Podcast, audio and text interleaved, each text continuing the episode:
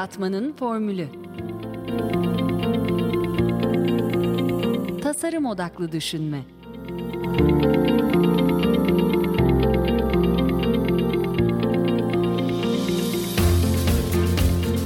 Merhaba, ben Mete Yurtsever. Yaratmanın Formülü Podcast'in ev sahibiyim.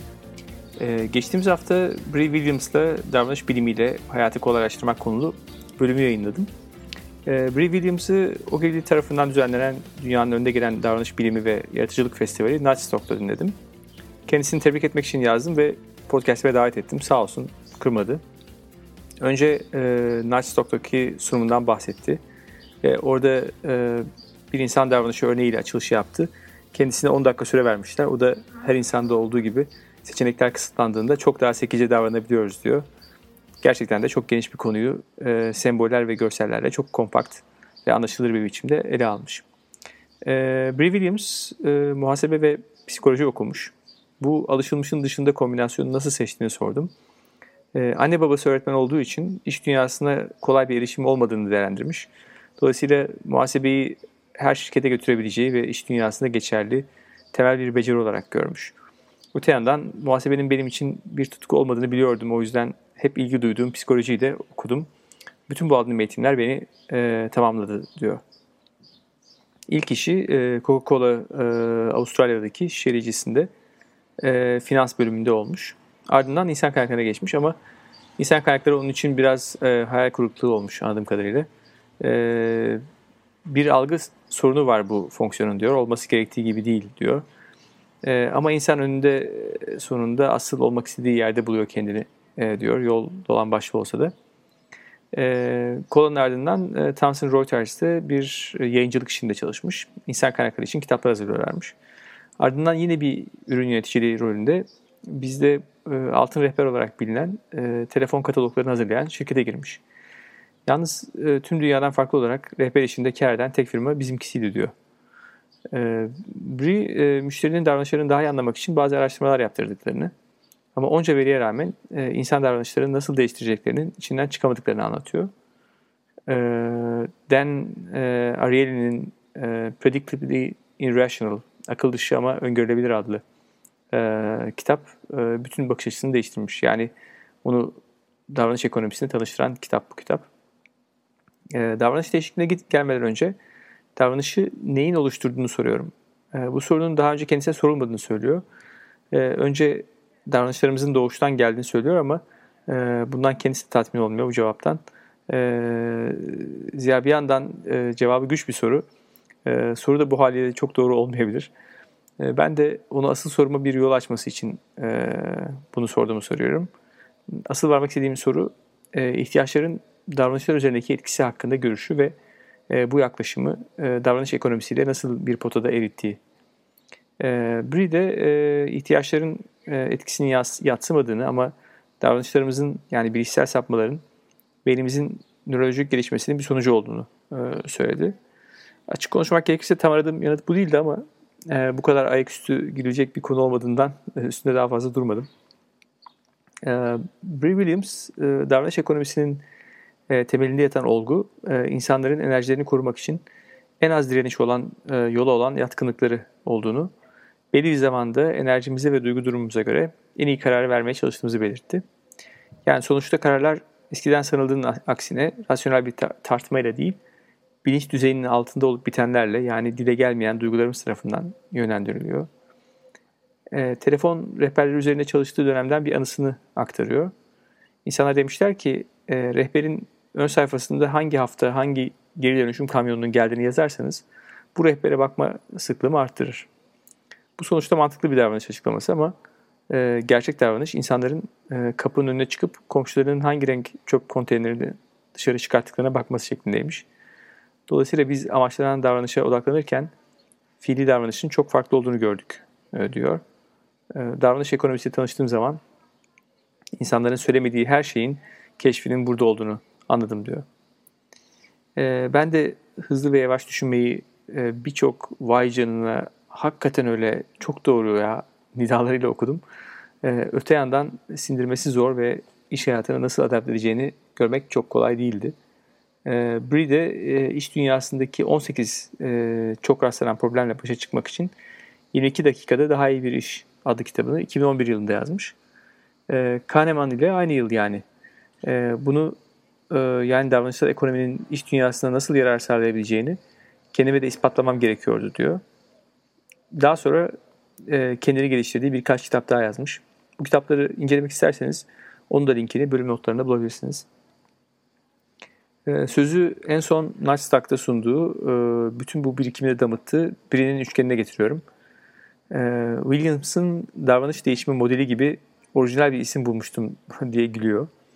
E, aslında birçok akronimlerden oluşan modeller var ama genellikle e, neye ulaşmak istediğiniz gerçeğini göz ardı ediyorlar diyor. E, kendi modelinde ise üçgenin sol alt köşesinde A noktası, sağ alt köşesinde B noktası var. İnsanları A noktasından B noktasına götürmek istiyorum diye düşünmeliyiz diyor. Ama bu arada onlardan istediğimiz, beklediğimiz davranış değişikliğinin büyüklüğünü de doğru değerlendirmeliyiz diyor. E, sonra bu değişikliğin önündeki üç temel engele odaklanıyor. E, ilki tembellik, ikincisi bunalmışlık, üçüncüsü korkmak. Tembellikten kasıt ee, bir sürü hızlı karar veriyoruz. Ee, otomatiğe bağlamış yaşıyoruz. İşe gittiğimiz kimi günlerde e, oraya nasıl vardığımızın e, farkına varmıyoruz arabayla. Ama yeni bir yere giderken, e, arabayı sürerken bu böyle değil. Kahneman'ın dile getirdiği sistem bir düşünmesinden bahsediyor aslında. Dolayısıyla insanlardan bir davranış değişikliği beklediğimizde onların dikkatini çekmemiz lazım. Otomatik alışkanlıklarını kırabilmek için diyor. E, tabii kimi zaman bu bir problem olmayabilir. Yani müşteri zaten teklifimizi duymaya hazır olabilir. Ama onları durduran başka bir şey olabilir. Mesela onu birçok alternatif arasında bunaltmış olabiliriz ve seçenek paradoksu yaşıyor olabilirler. Yani harekete geçme motivasyonu hareketin karmaşıklığından bozulmuş olabilir. Örneğin müşterilere bir e-posta gönderdik ve harekete geçmeleri için birçok seçenek sunduk ve onları bunun baskısı ile baş başa bıraktık. Tek bir aksiyonda bulunmaları yerine. Üçüncü engel ise örneğin ilgilerini çekmeyi başardık. Nasıl ilerleyeceklerini de biliyorlar. Ama söyleyemeseler de taahhüt altına girmeye korkuyor olabilirler. Bastıkları düğmenin onları nereye götüreceğini bilmiyorlarsa, ödeme sisteminin güvenliği gibi bir kaygıları varsa bunu yapmayacaklardır.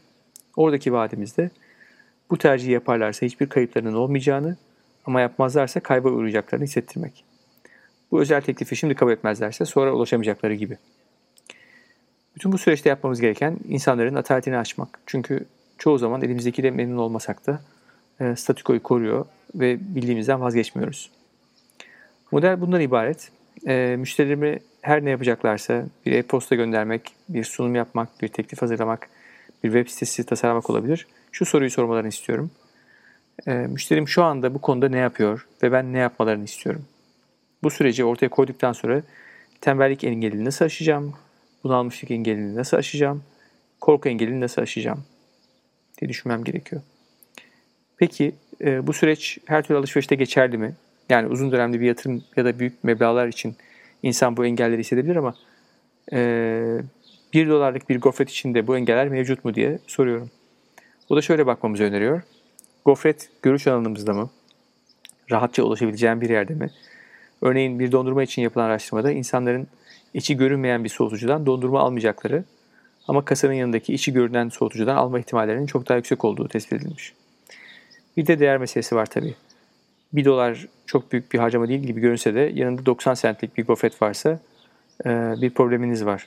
Sonuçta her şeyi göreceli olarak değerlendiriyoruz. Bunalmışlık konusundan da muaf değil bir gofret. Bir rafın karşısına geçtiğimizde onca seçenek, farklı ambalaj, pazarlama bombardımanı mesaj arasında bocalıyoruz. Korkuya gelince e, bir gofret tüketmekle ilgili birçok suçluluk duygusu olabilir. İnsanlara bunu hak ettikleri duygusunu nasıl verebiliriz? Bütün bunlar üzerine düşünmek bizi davranış değişikliğine götürebilecek adımlara yaklaştırıyor.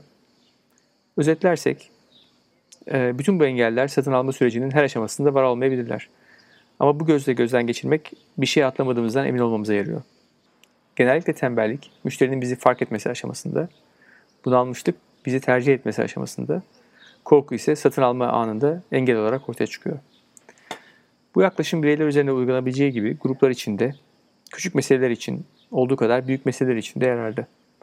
Örneğin bir müşterisinde olduğu gibi şirketin çalışanlarını kurumsal emeklilik planına dahil etmek istemesinde kullanılabilir. Benim de şöyle bir tespitim var. Bütün bu özellikler aslında uzun yıllardır biliniyor. Özellikle de bizim parçası olduğumuz Doğu dünyasında ticaret yapanlar bu taktikleri yüzyıllardır kullanıyor. Anadolu'daki bir bayi şirket yöneticisi onu ziyarete geldiğinde günün hangi saati olursa olsun yemeğe götürüyor. Çünkü biliyor ki aç karnına iş mevzularını konuşmak konuya ekstra bir yük bindiriyor. Meşhur yargıç araştırmasına gönderme yapıyorum. Burada bir parantez açayım bilmeyenler için. 2011'de ee, İsrail'de yapılan e, çalışmada e, verilen iki yemek arasında yargıçların verdiği şartlı tahliye kararlarını inceliyorlar. Ve bu kararların yemek sonrasına göre mola öncesinde %65'e kadar düştüğünü tespit ediyorlar. Yahut kapalı çarşıda dükkan sahibinin size çay ve lokum ikram etmesi size yapılan yatırımı ve sizin yaptığınız zaman yatırımını yakmanızı zorlaştırıyor. Peki neden bütün iş kollarında alanlarda bu bakış açısı hakim olamıyor? Birinin yanıtı öngörülebilir. E, tembelliğimizden diyor. Yanlış anlaşılmasın bu aptallığımızdan falan değil yani. Tembellik e, bir alışkanlığımız varsa onu sürdürmek. E, çünkü bu doğamıza çok uygun. E, o yolu izlerken en az tereddüt ve e, en az zorluğu yaşıyoruz. Dolayısıyla insanlara davranış ekonomisinin nimetlerinden yararlanmalarını istiyorsak biz de tembellik, bunalmışlık ve korkuyu nasıl aşacağımızı bulmamız gerekiyor. İmza sorumlu olan değer yaratmanın formülü de kendi modeli örnek e, veriyor. İş hayatındaki başarımız başkalarına bizim istediklerimizi yaptırmak ise bu kişiler kimi zaman paydaşlar, çalışanlar, yatırımcılar veya tüketiciler olabilir. Bunu ne kadar iyi yapabilirsek değer yaratmakta o kadar başarılı oluruz diyor Brie Williams.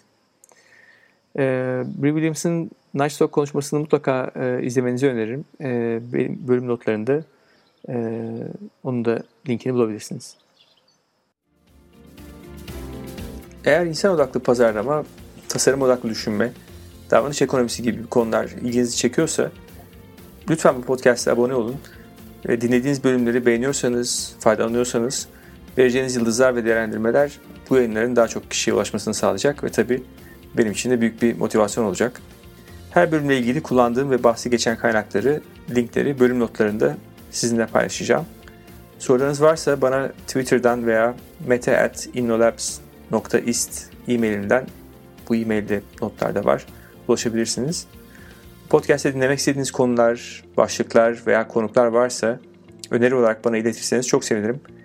Beni dinlediğiniz için teşekkür ederim. Tekrar görüşünceye dek hoşçakalın.